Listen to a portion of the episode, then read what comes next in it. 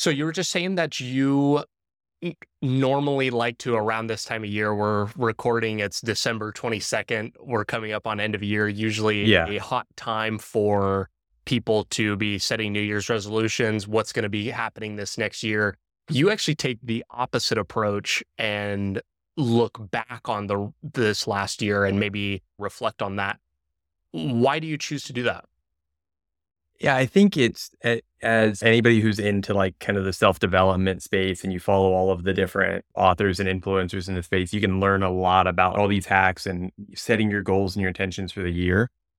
I, I think at times I've struggled with never feeling like I'm good enough or like I've gotten enough done. Like my goals are never ambitious enough. So I think starting coming into the new year with a little bit more of a reflection practice or a gratitude practice of looking at all the stuff that happened in the past year and taking inventory there. And it's a good reminder that there's a lot of good in the world and a lot of good in my life and things that I should be grateful for. So, just as important as it is for me to want to really focus on what do I want to accomplish in 24 and what are my new goals, taking the moment to realize just how lucky I am to be in the position I'm at. And I think using that helps honestly me approach those ambitious goals a little more freely and with a little more a little less fear of failure and that I know that my my landing place isn't too bad.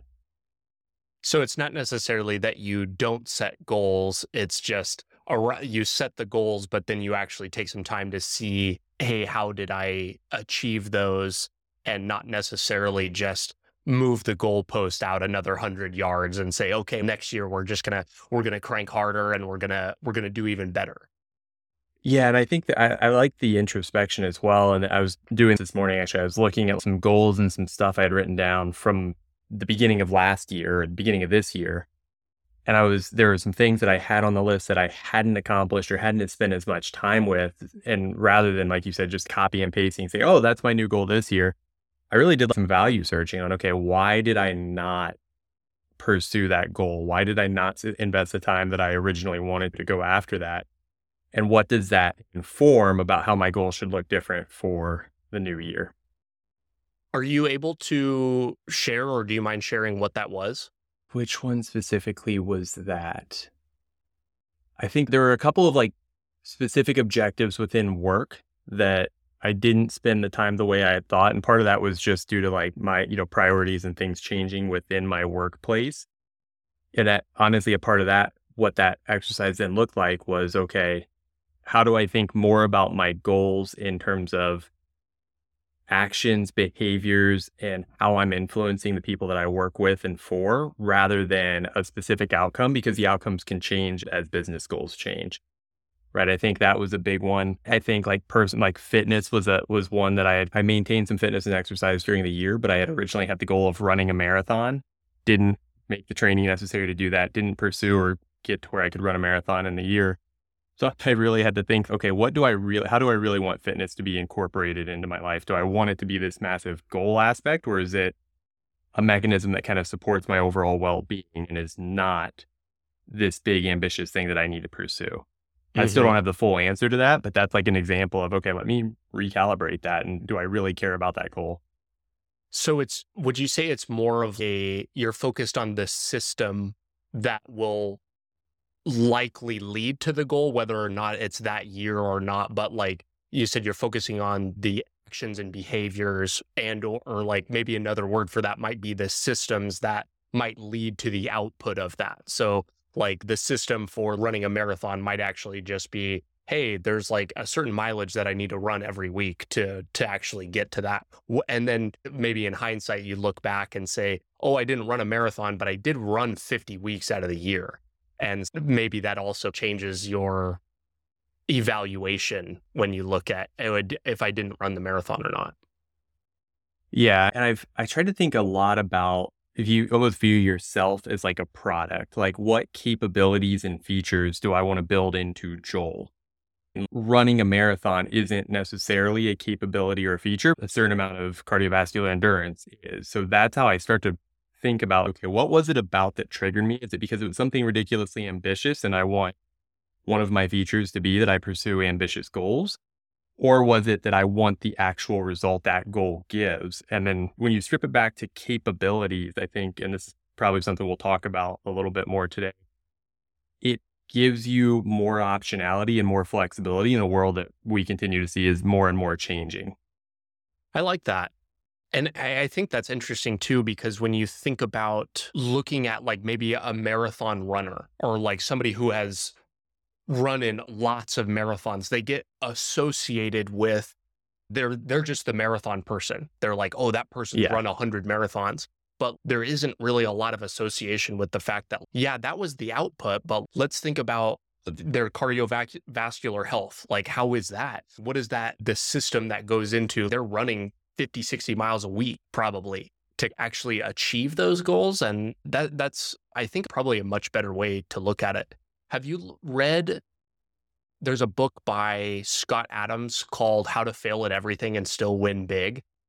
Have you read that? No, I haven't. I'm building my reading list for the new year, so that might be a good one to add. You should move this one up to the top. If you, if I'm sure that you probably got some good uh, runners up for well, uh, the order that it's going to go in, but it's it fits in nicely with this conversation because he talks about like just from the title, it's what do you mean fail at everything, win big? It's and it's exactly this. It's much less so outcome based, and it's like how do I commit to creating behaviors that will eventually lead to the the outcome because a lot of times it's we are so disconnected from what actually achieving that output looks like. If you've never run before, running a marathon might be an ideal state, but you probably have no idea the lengths that it takes to actually achieve that. And but yeah. you can commit to I'm going to run like 10 miles a week. That's something that's much more achievable and and creating those like habits rather than just focusing on oh, I need to do the X. Yeah, there's a podcast that I'm a really big fan of. It's called Chasing Excellence by Ben Bergeron. He's one of the world class CrossFit coaches and has coached a couple of world class, a ton of world class athletes. The phrase he uses a lot is, I'm the kind of person that, or I'm the type of person that, dot. And it's that same thing about falling in love with the process. So it's not I ran a marathon. It's I'm the kind of person that runs every week, or I'm not the kind of person that eats processed sugar, or I'm the kind of person that reads 30 minutes every morning, whatever it is, like thinking about those innate capabilities and elements that you want to build.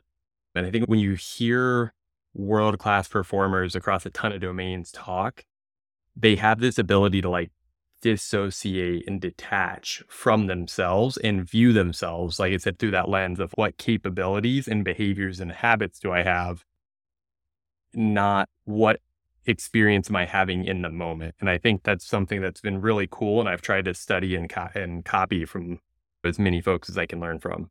Mm-hmm. Are there other people that are top of mind other than Ben Bergeron's podcast, but are there other people that you look up to that you think do that really well? Yeah, as much as I so I'm a Big 10, I'm an Ohio State football fan. So I'll probably catch a little bit of heat for this, but when you look at Nick Saban and the mindset that he brings to coaching, he talks about the process. And I think I want to say Belichick in New England have that same kind of phrase, but it's the process is the phrase they use. So it's not about, just like you said earlier, it's not about getting stuck on what are the outcomes and what are the results. It's what are the behaviors and what are the actions that I need to take in this moment to build into whatever the future is. And I mm. think I've, I've heard a lot, you hear that now, it's almost like a, a cliche Instagram or LinkedIn influence tagline of fall in love with the process and embrace the grind, but there's so much truth to it. Oh, big time. I know you and I have exchanged some choice words about LinkedIn influencers before, and we may fall down that rabbit hole today. But yeah, it's much easier said than done. But I will yeah. say that if you are able to abstract yourself away from that, it's much easier to evaluate how you're actually doing rather than if you're just comparing yourself to, did I run a marathon this year versus looking at yourself in the week to week thing. Did, did I actually run the mileage that there, there's a formula for running a marathon? And I'm, I'm yeah. probably beating this analogy to death on the running thing, but apply this to anything. There are a bunch of inputs that go into anything, and you need to break those down into those smaller things. And you need to like, if you can back up and look at, hey, did I do this one thing? I think it's easier to hold yourself accountable rather than just saying, oh, did I accomplish this goal? Yeah, and I think there's more in life than we want to admit that has that, where there's more or less there's a playbook, right? And I think, you know, things like even like career and relationships and some of these things that we think are like impossible to solve, while they're, they're complex and they're not complete sciences, there's almost there's a formula to having a healthy relationship. Now there's shades of gray on it, but and there's a formula to navigating different career types and finding career success. So I think it's this is something I work with like veterans that I'm coaching in transition. It's how do you identify the process and then just fall in love with the process and work through it, right? Like it's we tend to and that comes from that ability to detach and that ability to emotionally remove ourselves from the center of that hurricane and look at it with an outside perspective. Because once you're able to turn it into X's and O's, it seems a lot easier to navigate. I, on this podcast, I generally now are like this far into the process. I've started to shy away from talking about career advice on a lot of stuff just because it is a lot of times it's like it's very a dime a dozen. And I think earlier mm-hmm. on when I started this, I was really looking for like the formula or the playbook or whatever on how to do things. And I went like went through so many iterations of talking to people about that.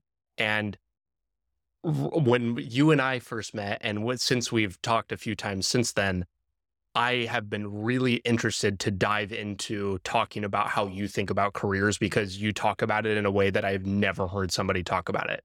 And so um, this is like a good teeing up to dive into some like career advice and how you're thinking about coaching not only like yourself but like vets and stuff through their own career and then you've also got like the track record to to show it too so i'm excited to dive into that with you before we do that yeah. will you maybe take a couple minutes and give us a high level overview of career up until this point yeah, try to give the the elevator pitch as much as I can. I joined the Air Force right out of high school. I was in for years on the enlisted side. I was an aircraft electrician, or mostly in F-15s and C-130s.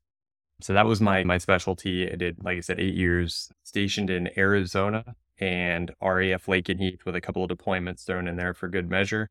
So I get to live in England for four years, which was a fantastic opportunity. Just that alone, I think, is a huge selling point on. I got super lucky with my assignments, but join the military, see the world actually applied for me. So I was able to live in Europe for four years.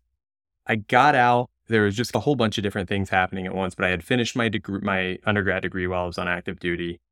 That was there the air force at the time was going through a whole bunch of different like force shaping initiatives and sequestration and changing how they did special duty assignments changing how they did like the ots or the enlisted officer program that year had been completely canceled.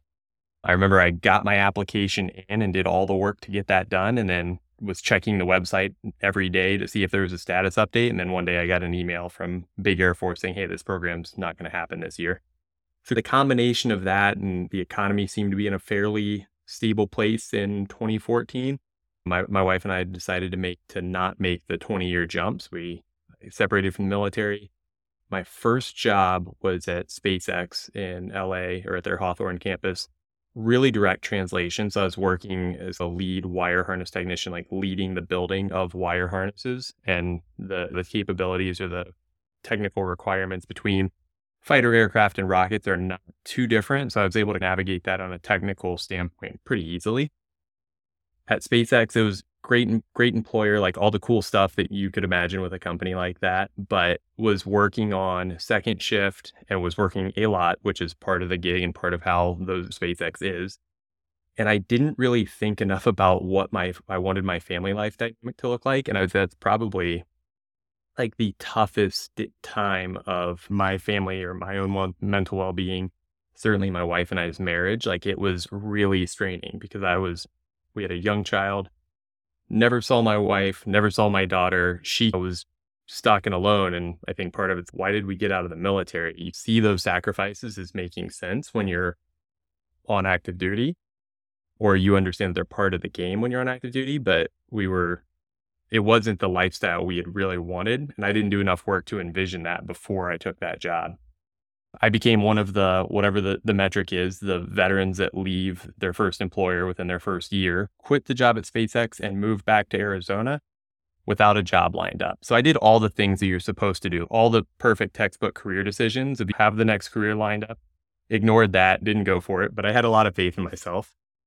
And then I'd say you almost press fast forward a little bit on my career, but I landed a job at Target at their e-commerce fulfillment center. At the time, I believe it was the largest fulfillment center in their company. It was in uh, Tucson, Arizona, and fell in love with that almost immediately. It was a frontline operations manager. So if, if you know anything about what Amazon fulfillment looks like or any of those other companies, supervising a team at the front line of picking and packing online orders so maybe not the sexiest work in the world, but it was just this really cool balance of analytics and problem solving and thinking about systems and then needing to communicate and lead. So I was able to really lean in on, I think frontline NCO leadership is really valuable in that setting. So I fell in love with that. I think within three or four weeks of starting the job at Target, I enrolled in a master's program in, in, supply chain management and then have completed that master's, had GI Bill left over. So I did my MBA and have gone through a couple different employers. So Target to Chewy.com, which is a pet food online retailer. Then from there to the Vitamin Shoppe, all in that same space of fulfillment planning and operations leadership. And then about three years ago, through the magic of LinkedIn, found my current job within OptumRx from a connection I had met one time while I was at Target. Met this guy in 2016, and he posted the job that I ended up applying for and getting in 20 at the end of 2020. And I got through the hiring process in early 2021 and started my job within Optum, which is part of UnitedHealth Group. And I really do, it's expanding and growing in responsibility, but the core skill set that got me in the door there is really that operations and production planning. So the ability to plan resources, balance demand and labor, and figure out how to build accurate plans to deliver overall cost optimization.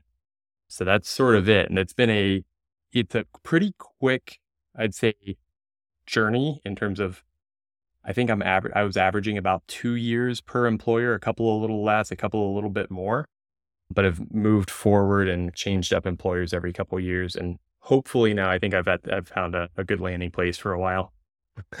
no, that's good. It's interesting how you, I, I, at least speaking for myself and a lot of the people that I was enlisted with, there's such a big rush to get out and just go get a job. It just doesn't even matter as long as I'm not in the military anymore. It just anything will be better than this.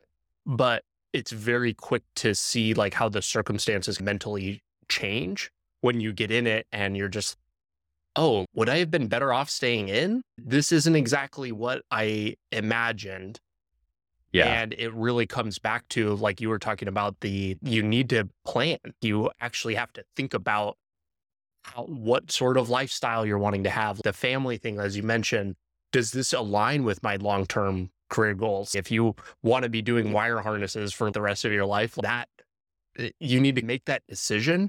And I, I, know talking to people, later career people too, it's easy to see how if you're not super aggressive about working towards the thing that you are actually wanting to be doing, it's easy to get locked into a certain industry or even a company and then it, it only becomes more and more difficult to get out of that because then all of a sudden all of your skills are in one thing and you need to completely change over to something new. Yeah. Yeah, I think so there's a lot there. Like golden handcuffs are definitely real in a lot of different settings. And I think you see that with people that jump from the military directly into like defense contracting or something really similar, where your most financially, the highest compensation you're going to get from a role is probably directly translated from exactly what you're doing in the military. I think I still get emails to, to, to this day to go work on F 15s in Saudi Arabia, and it pays a ton of money to do that.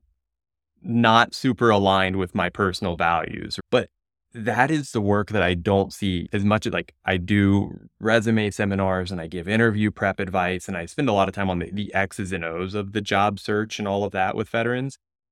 But every time I have a coaching conversation, the advice that I come back to is like, how well do you really under- understand yourself? And how much work have you done on that emotional journey? Because otherwise, I can get you ready to crush it for an interview with SpaceX like I did. And if that's not the work life and the dynamic that you're looking for, you're going to climb this ladder just to realize that it's been leaning against the wrong wall the whole time. Mm-hmm. We're going to talk about like how I look at it is three kind of distinct segments when it comes to the job and career search. And the, the first one is this industry positioning, where it is that you align with either the specific company or the industry that you're specifically pursuing. How is it that you think about aligning yourself? Maybe it's not necessarily resume, a lot of that kind of advice is good, but it's not like super like high level thinking. It's just, yeah, yeah make sure that your uh, experience is talking about what the job is asking for. But is there anything unique that you think you are thinking about and coaching veterans through as they are like trying to position themselves for what they want? Yeah. So I think if you start with the big abstract question of what do you want to do, which is almost impossible to, to like answer, right? That's the million dollar question that we all juggle with you can break it into two different components. You can either look at what kind of problems do I want to solve or what kind of environment do I want to work in? And you have to decide which of those is most important to some extent to help influence your career path. And there might be there's some overlap and some gray area there, but when you I'll look, give you an example of both. If it's what kind of problems do I want to solve? I like to solve complex system-based operational problems. I can build that skill set and make an impact in e-commerce fulfillment. I can do it in manufacturing rockets. I can do it in the healthcare system with it, with my current employer, right? I've leaned in on the skills and found ways to make myself marketable across different industries or different market segments. If it's environment based, it might be that maybe your real passion is to work in the new green economy and you really want to work on climate change there's only certain companies that are really going to scratch that itch. So then you have to view it more from a lens of what does that industry or what does that market segment need? And how do I create the skills or be the person that's needed to fit into that niche? And if we talk about healthcare, if you wanted to directly impact the health outcomes of individuals, or we're talking like patient care at this point, you have to go into being a nurse or being a, doctor or being a pharmacist or something in that direct patient facing space. So I think about either what problems do I want to solve or what environment do I want to be in. Once you know which of those two is tugging on you the hardest, I think you can start to build a little bit more clarity on your roadmap. I really like that. And it's clear that you have like you're practicing what you preach. Cause I, when I first came across your resume and like work experience, I was like, how does this guy jump from like SpaceX to like fulfillment to like this healthcare thing? And it, it's exactly what you said. You're talking about, oh, I'm focusing more on problems.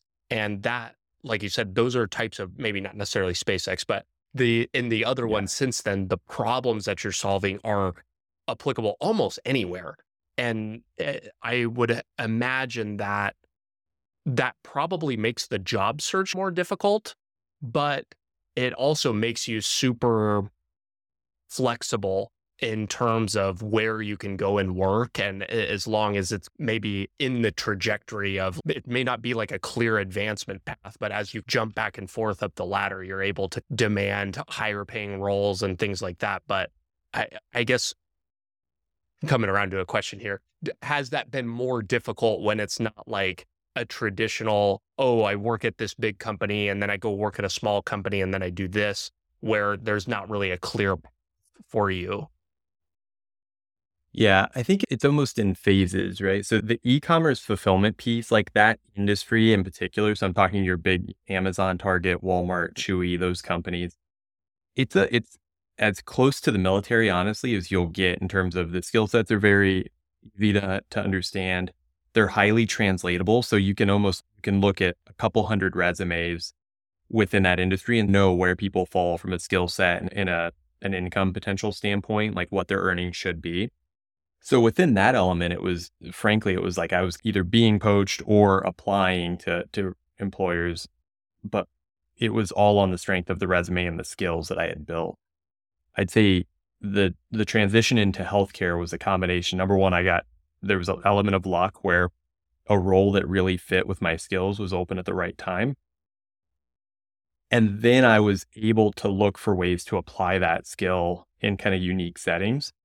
And another sort of underrated thing is being a, don't to mess the analogy up, but being a big fish in a small pond. And while that sounds weird to say about a Fortune 5 company, I joined a, a segment of the business that didn't have a lot of the the expertise that I had, right? I work with a lot of brilliant clinicians. I work with people that are really seasoned business leaders but my particular skill set was relatively rare. And that gave me the opportunity to impact in, in, a different way and find unique ways of doing things that I think helped build my brand or build my success portfolio. Do you think one of those is a better way to go, or is that a personal decision that when you're coaching vets, you you need to pick? I think both of those are could be the option. It's probably a little safer to pick problem to solve. There's probably not going to be a shortage of problems and challenges in the workplace in the next 20 plus years for my career. I can't predict what those will be, but I know there's going to be problems. The challenge with environment is that sometimes environments, if you cast it too narrowly, the entire environment could disappear. Right. So I think if you feel like the environment is something that you want to be the, the leading factor of your job search, A, you need to do a little bit of market research to believe that's going to be there long term. And then have done the soul searching to know that it's really the core of who you are. And I'd say in those, you need to be willing for your career to be a bigger part of your identity than in the problem to solve. And. I think mm. that's something that vets struggle with as they transition in general is the idea of your identity not being tied to what you do anymore. Do you factor in what maybe gives you personally energy? Do you think about, man, I'm I really feel energized by maybe working in the healthcare field versus, oh, I really feel energized by it, it, I think I know the answer for you, but I guess do you think about that in coaching people as, hey, what are what gets you excited? Is it working towards this kind of mission thing? or which is much more like the narrow space or the field. Yeah. Are, are you thinking about that personal kind of fulfillment from that? Yeah, I, I do. And I'm really lucky that I'm able to. So I was a problem to solve. Like I focus on the problems and the skill set for my career surge.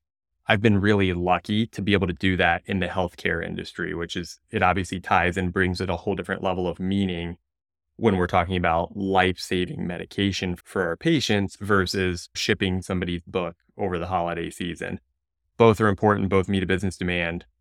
One, I tend to feel a little more personally resonates with.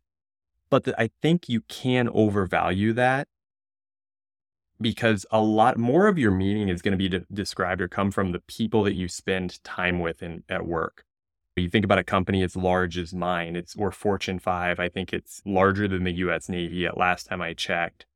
There are going to be good pockets and pockets that maybe don't line up as well with you across any group of people that big. So you've got to think about for even if the big mission is really cool, what is your day to day going to look like? Right? Like if you're in the Air Force and your your big mission is global air power, the exper- the Air Force experience of an F-15 mechanic and somebody who's working at the, the dining facility and a security forces member and a special operator are all going to be really different. So you have to think about what is your day job going to actually be in this company that you think is going to align with all your values. You also said something a few minutes ago I want to pull on. You were talking about being a big fish in a small pond. And I think that when you position it that way, it's super easy to see why that would be valuable. If you're the only one with a specific skill set or know about a certain area, it's going to be really easy to demonstrate how good you are. And even if you aren't that good, like you probably are going to benefit from the fact that everybody's going to be looking to you make a decision and you can frame it up that way um, that you're like one of one. And I, I think that we thought about that a lot in the Navy. I had a very there was much less people that had like a specific school that I had. And so it was like you felt higher value and it actually got me out of certain like weird security billets and stuff because it's oh we have less of these people so i i like have felt that in a big way. How have you or do you think about looking for those in the opportunity? Like as you're evaluating a, a specific job are you saying hey uh, who uh, who am i going to be reporting to? How are you thinking about measuring being that the the, the big fish? Yeah. Man there's so many different layers to it because there's pros and cons right and that if you are the expert and you can carve out your little niche that might be awesome you might find that your own growth and your ability to innovate stagnates in if you don't have thought partners that can really help to sharpen that. So I think that's something to consider. Yeah, looking at the career stories as much as you can, whether it's before you take a new job or as you're getting into the job, understanding who else has you're working with and for and what have their career journeys been like help you to understand if it's does that particular organization value career mobility or do they value technical expertise more so understanding what are those like cultural talent norms can be really beneficial in in knowing how to volunteer for projects or to ask for additional support or all of those things start to come from understanding those dynamics that are a layer down within the organization. Mm-hmm. I really like that. That's I think very well put and I your positioning this is exactly why I wanted to talk to you because you have got some really good ideas about what people ought to think about when it comes to to career stuff. The second like bullet, I guess we'll call it a uh, subject that we had talked about a little bit before, but you had talked about reaching a quote unquote like a career title that you thought would be super meaningful to you, but not finding it as fulfilling as you thought. Talk to me about your experience with that and your journey through maybe feeling that. Yeah. And I think it was when I first I got that first job at Target and understood the industry. I had built this mental map. I didn't have a specific title or an exact position, like I want to be this exact person, but I had highlighted some goals. I'm like, here's where I want to go, where I see myself, my career going. And it was a director level leader overseeing multiple different sites within a fulfillment operation. I framed that up and you, you associate all these different salary expectations and things with that. And then when I got my job within United, United Healthcare or UHG, sorry, I had checked all the boxes. I made it. I was like, perfect. I, I got there. Mission accomplished. We're done, right? George Bush, hang up the banners on the aircraft carrier. We're done. And I am still in that job and I still love that job. But there were times where I just was like, wait a minute, I don't feel that euphoria and that deep fulfillment from work. And it was this realization that, oh, yeah, work is not supposed to be the most fulfilling mechanism of your life. Like that, that for most of us, right? For most people, work is not going to be the end all be all of your personal fulfillment. So it really led me to think about two different things that I think have helped me a ton. Number one is what are, like we talked about at the beginning, what are the processes or the behaviors or the actions within that job that really do feel fulfilling? What are the behaviors and what are the things that I do at work that make me feel like I'm being the person I was meant to be? Right. That's where fulfillment really comes from the title, the role, some of that stuff is transitory and can change, and you don't always have full control over that. Like, I do have control over the type of leader that I try to be and how I show up for my team and how I collaborate and how I try to challenge myself at work. That can be fulfilling, much more fulfilling than a specific title. And then I think finding ways to give back. And for me, that's been leaning heavily into supporting the veteran community and providing as much career support and coaching as I can to others that are making that same jump. And I think about trying to be the type of mentor that I wish I had when I got out. I didn't reach out or look for many mentors. So that was a, a failure on my own part. But being that person has been a huge, or trying to be that person has been a huge source of personal fulfillment as well. Do you think that it took reaching that goal to like actually have that realization? Like, do you think that's something that you can instill in other people to prevent people from having to go down that experience of chasing this maybe title or like this ideal state only to find that it's not there? Because i've felt and done the same thing. It's hey i want this you get there and it's just eh. Either the goalpost moves or you have exactly what you're talking about the realization that eh, maybe it's more of these other things that, you know, the inputs, as we talked about earlier, it's the people, it's something else.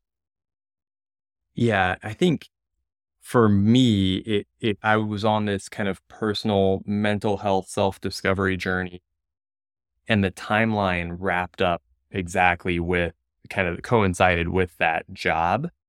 So for me, it all happened at once. So I guess I almost didn't have a choice, but it was one of the it was the final nail that hit home where I was like, oh, I understand a lot about myself now. I think there are people out there that are capable of learning lessons like that without experiencing them personally. And I think most of us tend to have that, oh, but that won't happen to me mindset, right? Where you hear about other vets transitioning or other people, whatever the the guy that got the corner office and realized that it didn't mean anything. Like we hear those stories, but until you live that, most of us assume, oh, it's different with me. And I think that's probably one of the most dangerous elements of being a human. Right. That's a it's a very dangerous phase. It's different for me, or if it's different this time, that will yeah. come back and bite you hard in a real way. Hundred percent. One of the other things that you had talked about, making sure or trying to like almost hedge your career when it comes to pursuing that title. Like maybe you want something, and I'm not sure if this kind of was something that you had thought about from the very beginning, but trying to hedge having, or how do I want to put this? You're trying to reach a certain goal because you think that it's what you want, but you also want to keep your options open. And I think yeah. that that's especially in the military, once you're in an MOS or whatever, it, it's very difficult to get out of it.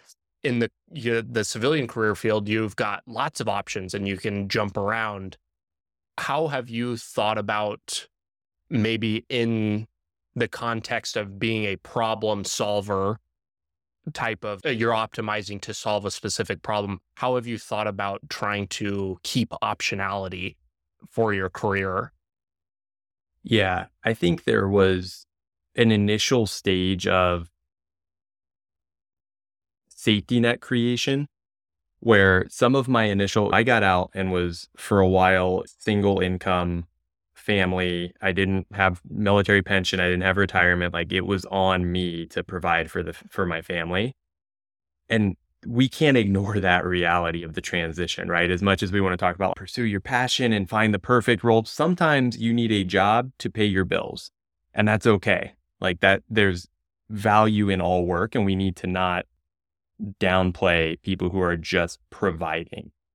So, I'll, some of my initial career skill building and that approach was building some safety net so that if things go wrong, if my current employer, whatever company I'm with at the time, there's layoffs, there are changes, and I need to find a new job, I feel re- as confident as I can in my ability to find another job to keep paying the bills Uh, you think about Maslow's hierarchy of needs, like food and shelter is before personal fulfillment. You really have to think about your career in those steps.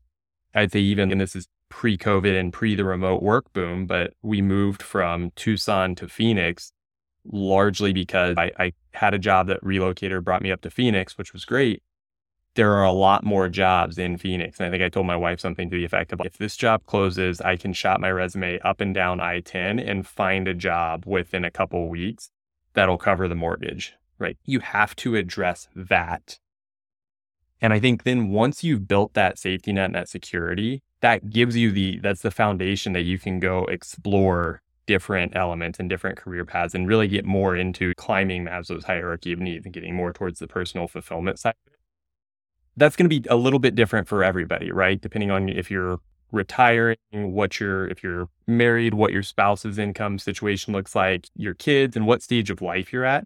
All of that can change how much safety net you want to lean on versus how much creativity. But I think for me, having a fallback point or like a base level of here's what I'm capable of has been really helpful because then it allows you to get a little bit more bold in shooting your shot on jobs and opportunities that maybe are just at the edge of your capability.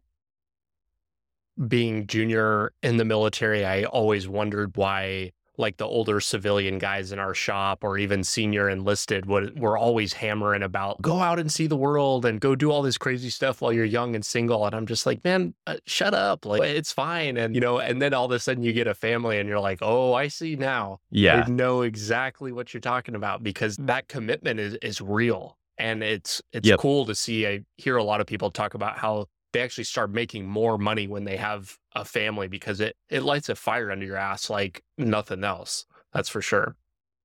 Yeah. And I think now, again, I had to learn to balance that with making career sacrifices that maybe I didn't need to make at the cost of strain on the family. So you've got to be able to put those in. And it's, again, it's really tough, especially for guys that like got out in your, you or I's position when you're in the enlisted space and you're, you don't have a lot to fall back on. Like it's hard to find that, that journey.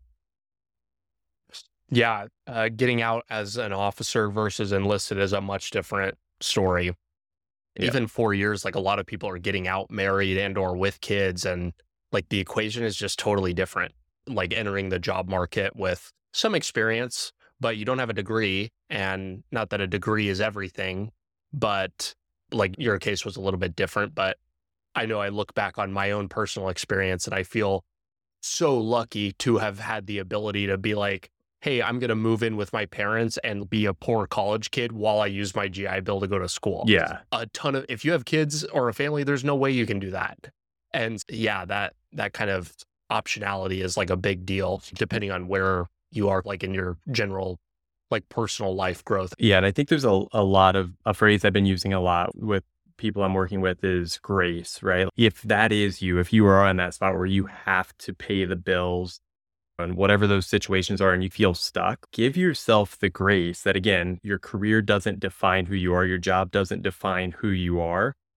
There's more honor and beauty in you providing for your family as long as it's not illegal, but pr- doing any job that provides for your family is more honorable and noble than having a, a, a title or a certain impact or a certain company that you work with. Like that all comes secondary after taking care of yourself and taking care of those who are really dependent on you. Give yourself the grace if you feel like your career isn't achieving everything that you want because you're still taking care of the most important thing, which is your family. I uh, couldn't have said it better. That's, uh, it's very true. Hard to accept, but uh, very true. And especially coming from people that are maybe really high agency, it's really h- difficult to accept that because it's man, I know I should be doing these other things, but I I'm either at the end of my I, I'm maxed out on time commitment already and I don't really have the time to pursue these other things. So that grace is a big piece. You said something else too that I thought was interesting. You were talking about I could go shop my resume down I 10. And I, I think Yeah. that the analogy that you're making there is like in Phoenix, the main highway, there's probably like a thousand different distribution warehouses all Yeah. in that corridor there. How or what do you think about surrounding yourself or being in close proximity to the opportunities that maybe you are most likely to have? Obviously, we're living in a kind of a post COVID, still weirdly remote world. How that influences your career is it hits everybody different.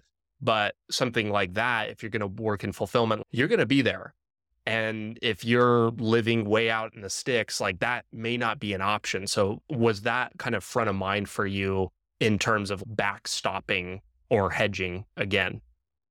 Yeah. And I think that's, again, that can be layered into the environment discussion. Like there are certain mm-hmm. people who they're like, for w- whatever reason, I'm going to live in this city or in this state or this area. This is, you know, home for me and where I'm going to live. Understand that'll influence your decision. I think for me, like that Phoenix example was, yeah, you're right. I 10 is the main freeway that runs down, and every company you've ever heard of pretty much has a distribution center or fulfillment center in Phoenix.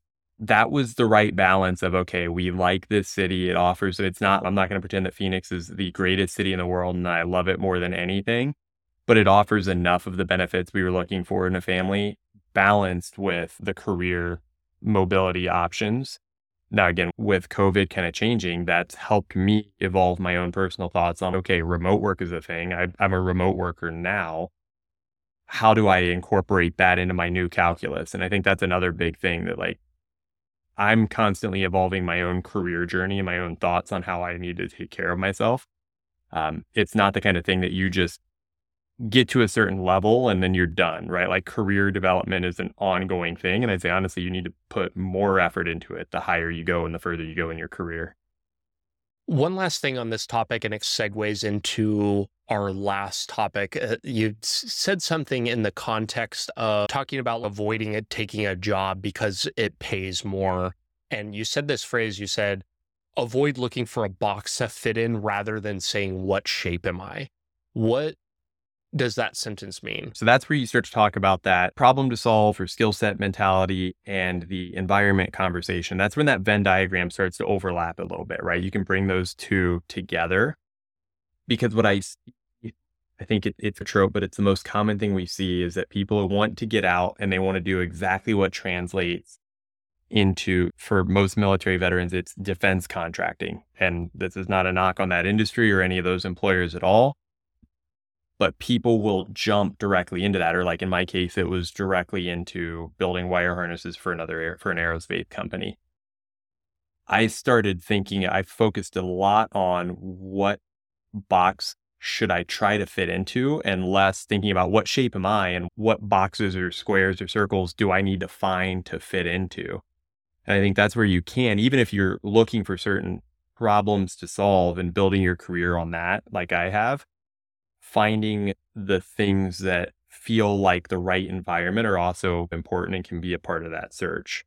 Mm-hmm. So it, it, there's a self discovery element of the military transition and the career hunt that I think gets super underplayed or undervalued, especially in the LinkedIn vet bro, LinkedIn influencer space. We don't talk about that emotional self discovery enough and we focus too much on just check these boxes to fit into this square this square hole without thinking about whether or not you're a round peg. And you gotta I, I think a lot of that is driven by just like the nonprofit space. Like there's so many like vet or kind of like transition nonprofits and i think that they're good but the sole objective that so many of them are tied to is like we're here to get you a job. Like there's not even really mm-hmm. a conversation about hey this is what i'm looking to accomplish and that is something that is such a big deal because if you join the military when you're 18 and you do one enlistment or two, I guarantee you that you probably have no idea what you actually want to do in your life. Like you just haven't yeah. done enough things yet to know whether you like or hate either what you're doing in the military. And you certainly haven't explored enough to see. And because so many things, you have to go out there and do the thing. You have to try a lot. You got to talk to people. You got to interview people in other industries to find out what's out there. And they're like, okay, I guess I need to get a job or I need to go to school. They get plugged in with a nonprofit and they're like, okay, let's make sure we get you into a job. And yeah, you've got that. You've the bottom portion of the hierarchy is taken care of, the food, shelter, paying your bills, but you're not, that was also taken care of at your last employer, the military too. And so yeah. you're, they're not like moving you up that at all. Yeah, and I think there we're seeing, I, and the, to your point, that the the veteran space or the VSO space is just so broad that like it's hard to even make statements about the entire field. So I wouldn't want to like paint with too broad of a brush. Thanks for calling From my, that. You're exactly right. no, it's just it's more to preface or protect what I'm about to say. But like my observation is that there there are two big camps that they fall into. It's either find a job or focus on well-being right? There is a lot of great work and passionate work in suicide prevention and ptsd and mental health and all of those buckets. I personally have not always seen that we do a good job either as like veteran advocates or the vso space of viewing those two as like connected things right? Mm. because you think about what are the social determinants of health that are building towards mental health negative outcomes or suicide within the veteran community, like your job and your income can be a part of that. Like we all know those stories of somebody either didn't get a job or struggled with unemployment and that has self identity issues or that causes stress in their marriage. And then now the snowball's building and then you work towards really negative outcomes. I don't think we always view how intertwined those two journeys are. You only have one Brock. You don't have Brock the employee and Brock the soul Brock Soul has to come to work every day. I've never thought about that before, but that's really true. When I think about, like you said, the VSOs, it's just, okay, we're here to get you a job or we're here to, we're, it's like therapy, counseling. It's more, uh, or like even more like the funner, like vets and outdoors thing. It, it just is like, they're two completely separate camps. That's, I've never thought about that, but that's spot on. Yeah. And I think we're, it feels like you're starting to see maybe some people to recognize that more and to trend in that direction, but that's just how I've seen it. Right. And it's to your point, we need to raise the bar on both of those. Not committing suicide is not the mark of successful veteran mental health space, right? That can't be where we say stop veteran suicide, can't be where we stop this journey. Just employ more veterans can't be, I can go get you a job making minimum wage right now anywhere here in Phoenix, that doesn't mean that I've supported your post military journey correctly. So you've worked with a ton of vets, and I know that you've thought a lot about this space. What do you think that? Let's oh, maybe we could brainstorm here for a second. What do you think a combination of those things actually looks like? Yeah, I think it's, but it's much easier said than done. But when you think about a really robust social fabric, having people in your and resources in your life that can help both, right? Think about like your good friends, the same kind of friends who you can talk to about whatever stress or pressures you're feeling in life, the same person you can talk to about like a disagreement with your spouse. That person would probably also be willing to refer you to a job or to help give you resume advice. And everybody in your community is going to be maybe more or less on one continuum or another but it's it's about finding a, a tribe and finding a community that you can count on for both. I think there are there are also definitely demographic as, aspects that need to be thought of, right? Like you and I have a similar journey that we got out relatively young. We were both enlisted, both had a certain career outcome. Like finding people that have been in that set of shoes is probably going to resonate a lot more than a retired colonel who doesn't need to work, but is doing it because it's fulfilling and chasing a career goal. Finding people that match you at a life experience standpoint, I think is really powerful too. Hearing people that can say, "Yep, I went through that and it's it's not as bad as it feels. There's a light at the other end of the tunnel." From people that have gone through that same tunnel is really powerful. That's really true. And it's I think you highlighted there it's somebody might be more on one continuum than another, but it, it is really difficult to find those people. And you end up having to find this is something I've read in several military transition books is like you have different people for different things. Like you need somebody that's 20 years ahead of you for like general life sort of career advice. And then like maybe somebody that's like a couple years ahead for like more tactical career stuff. And then you need peers who are going through the same thing but can't really uh, like they're not really going to be able to help you that much. They're just oh i'm going through this with you. It's super difficult to find the overlap of all of those things. People who will maybe that you have something in common with in terms of just like you can interact well with one another. You've got some overlap in kind of values and I- ideals but then and you can get on with them and then you also have like they're ambitious enough in their career and you're directionally going the same way too, where they may actually be able to offer you something in terms of your professional life. That's super, that's really difficult. Yeah. And you, it takes effort. I think in general, when we talk about building a network, but it takes effort and intentionality to build that personal board of directors or whatever you want to call it. And you have to think about how are you going to how do you want people to be involved in your life? Or what role would you like them to play that they are willing and able to play? You have to think about people again from that detached perspective of, okay, I know Brock. Here's how I can see Brock and I working together or interacting. And here's like how we can best help each other. But I do love what you talked about of having that. The phrase I've heard is like a personal board of advisors and knowing how to categorize people within that chain so that you're getting the most value out of every interaction. Oh, absolutely.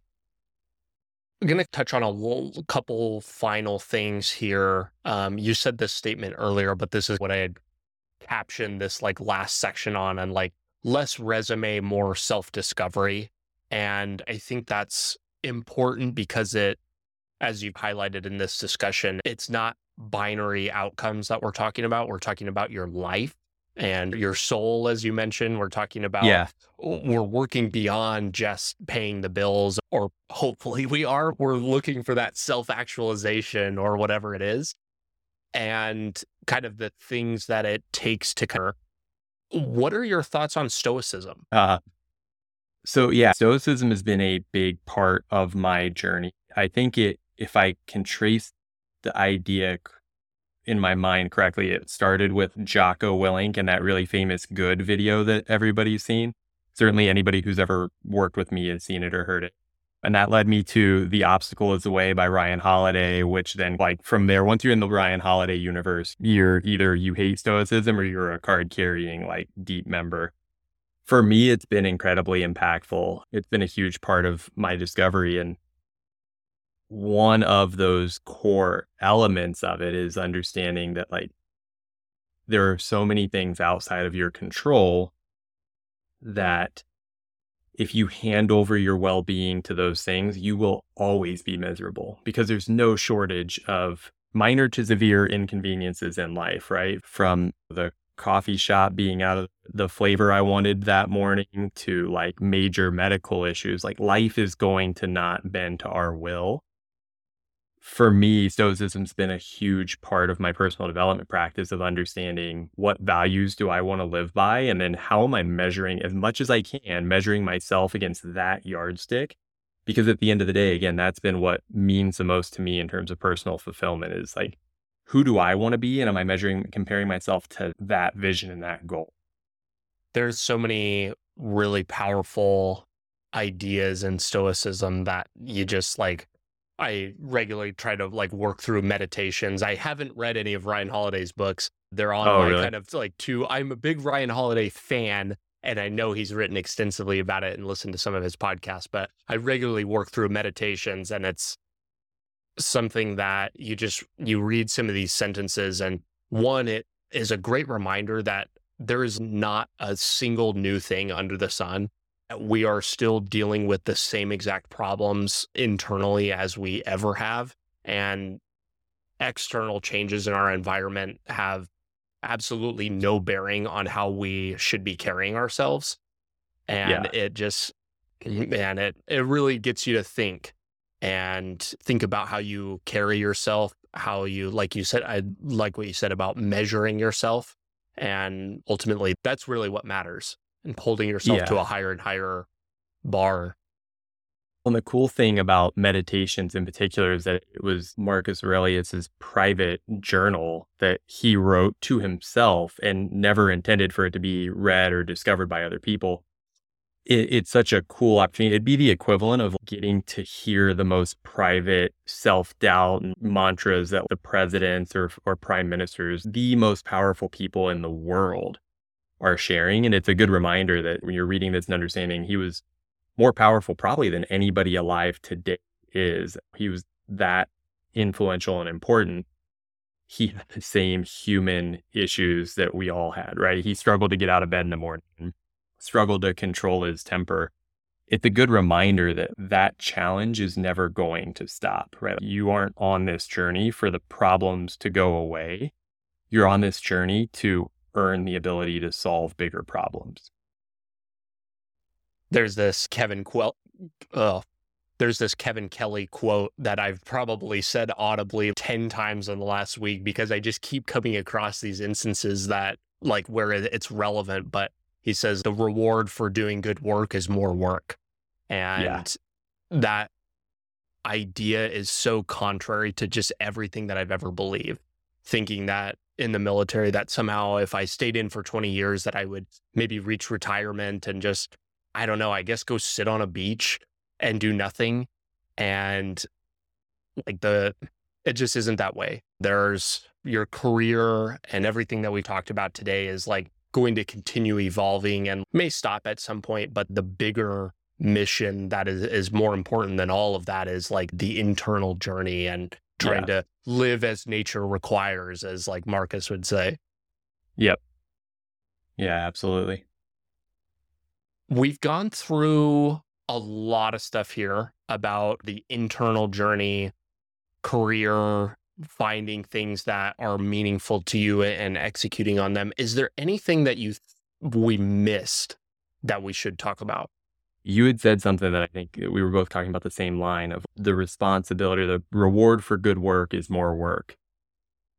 I think about that a lot within the veteran community. I personally feel like I got a lot more out of my service than I gave. And I feel like there's an obligation for me and for anybody else who feels like that to reach back and give back to the community. I think about the institution of the US veteran ecosystem, and it's so easy for it to turn into this narcissistic kind of vet bro political thing but the beauty of it is like we're part of a heritage that ranges back to the American Revolution. And I think that the responsibility of kind of the title of United States veteran is something that we need to take really seriously. And you earn that status every day, right? I don't think about it as something that I did and I've checked the box and I now am detached from. It's I'm part of a brotherhood that I, I owe a debt to right? Like I feel the obligation to continue to work and continue to serve and continue to give back to the community. So I would really encourage anybody that's listening to if you are a veteran, especially if you're finding like a struggle for meaning or you're not finding that fulfillment, find ways to give back and to get involved, right? Participate in your company's ERG, become a mentor. And it doesn't even have to be veteran specific, right? Like volunteer for whatever sets your heart on fire. Volunteer with your church, volunteer with local homeless shelters. Just find a way to keep giving back. Because I think what meant the world to most of us while we served was that we were giving to something bigger. That's a choice that you don't have to turn off just because you've left the military. You can choose to continue to give back and contribute to society. I love that mentality. And the words that you used there were so powerful. The part of a heritage like, yeah, well, that's that that's a good one right there. I haven't heard it put that way before, but like when you said that, it's like shook me internally because it's true. And it is hurtful to be around and continuously see this mentality of uh, like you said, a lot of people we got more and that's okay got more than we gave and that's totally okay. I probably feel the same for very similar reasons. But then that it becomes like this for the rest of our lives with coming up with our handout to the rest of the United States, the government, the VA. And that isn't to say that vets shouldn't be taken care of. And if you've got injuries or whatever, that should be taken care of. But the mentality of which that's approached is repulsive by a lot of people. And it makes me angry because it's, like you said, it's not we all of a sudden this switch is just flipped. It's okay, now you owe me, even though I signed up to do this and was compensated handsomely for it in terms of just pay and benefits and just like the respect of this country, like as if somehow that isn't enough. And yeah, it can be both, right? You can expect benefit from your service. You can you have the absolute right to expect healthcare from the VA and support from resources for things that you know that you need. So by no means am I saying if you need help, please understand that you deserve and are entitled and earned that support. Like I used my GI Bill, I use healthcare through the VA. I'm more than happy to take advantage of the benefits that are offered to me as a veteran. But you can do both. You can simultaneously need help and need support and give back. It's not this either or kind of mm-hmm. concept, right? It's okay to ask for help where you need it and in the places that you can use it, and simultaneously give where you're strong. That's what a beautiful society really is, right? We're covering each other's weaknesses. And I think that's the piece that I see a lot of vets struggle with is that they're like, if they're asking for help, that doesn't mean they're helpless. It means they need one category of help and they still have a lot to give in a lot of other areas. Man, you're dropping some one-liners here. I, uh, I I dig it, and it's clear that you've you've thought through this a lot, and I appreciate and respect how much care you've put into that and your willingness to try and continue to give back. And you had mentioned ERGs earlier. I know you're a, a leader of your ERG, or either that or very actively involved in yours, right? Yeah, I'm the co-chair for the United co-chair. Health Group Employee Resource Group. And those are like maybe just talk about those briefly. Like we, I, my last company, we had one of those that was just being stood up. Maybe talk about what an ERG is really briefly, and maybe people can look out for those if their company offers them. Yeah, I think and it, it can definitely vary a little bit by company, right? They can, there's a lot of different nuances in how they can be set up, but the general idea is that and UnitedHealth Group, ours is under the broader DE&I office, right? So our diversity, our diversity, equity, and inclusivity office. So it supported that, and the idea is that you support employees of different groups that have various challenges or in their employment journey. And it could be challenges needing different support, but the general idea is that you want the ERG to represent the need the needs of that employee group and advocate within the company. So ours, I really like the way ours is structured and that there's the right level of executive support. Right. So I mentioned I'm the, the co-chair. Our chair is a very senior leader within the organization who understands how the organization works, understands how to cut through red tape and clear issues. We're really passionate about, I think where ERGs get a bad rap, especially within the veteran community, is where they feel like just a pat on the back, isn't it great to be a veteran kind of community. What I think really good, because it's a how, look how great we are, what we were just talking about. I'm a veteran, I'm special. Where I think really good ERGs work and where they try to help is delivering actionable change that address the real issues of that community. Right. So when you think about things like pay and leave policies for uh, reserve and guard members, when you think about things like spouses that are impacted by active duty spouse relocations, when you think about things like advocating for mental health resources within the company for veterans that are impacted within within the mental health space, those are some of the things that I think ERGs can approach in addition to hiring events and some of that stuff. But I think good ERGs look far beyond the the veteran day pizza party. Yeah, and there's a bias to, to action. I think that's one of the big deals. And also, like, larger takeaways here is just, hey, isn't this kind of feel good party or whatever and just talk about the good old days. It's no, we're getting together to serve and to advocate for other people that are are like us and that kind of need extra support and maybe it's skill advancement. I know the ours that was being set up was being it was very focused on the the company was so large there would be like opportunities for people with like clearances that you wouldn't even know about. And so uh, like yeah. vets would come in and be like, "Hey, we're looking for people that can do this." And like you could hire and move internally and lots of upskilling and speakers and stuff that come in, lots of different opportunities and I know that they're probably more popular at very large organizations, but I bet if your company has a DE&I office or maybe even if they, they don't, probably approaching HR or whoever to maybe try to start one would probably be something cool that you could do at your own company. Yeah, I think that's a great challenge. And honestly, I would say if, if your company does have one and you don't think it's a great ERG or you're not in love with what they're doing, get involved and help to influence the change that you want to see. I think, again, like the bias for action, don't sit around and wait for somebody to provide the perfect ERG or resource for you. Go make that thing that you want to be, right? Like I talked about trying to be the mentor that I needed 15 or 10 years ago when I got out, go be that person. Go be that change that you want to see. Joel, this has been a really good, fun conversation. We've talked about so much, and there's tons of actionable career stuff that we've gone over, lots of internal reflection things to walk away with. One of your main messages has been to give back and try to in, evolve and insert yourself into the, the veteran community in kind of a meaningful way and what that exactly means. Do you think is that the most important thing that we should take away from this conversation, or is there something else that jumps out to you? Yeah, I think that for me, that's the end result of kind of the, the overall theme is viewing your military transition and your career journey as part of your total life story. Right. Like the thing I always, I, there's this Henry Rollins quote. I saw it was almost like a meme or an inspirational poster somewhere, but it was like, you don't have a work life and a home life. You have one life. Go.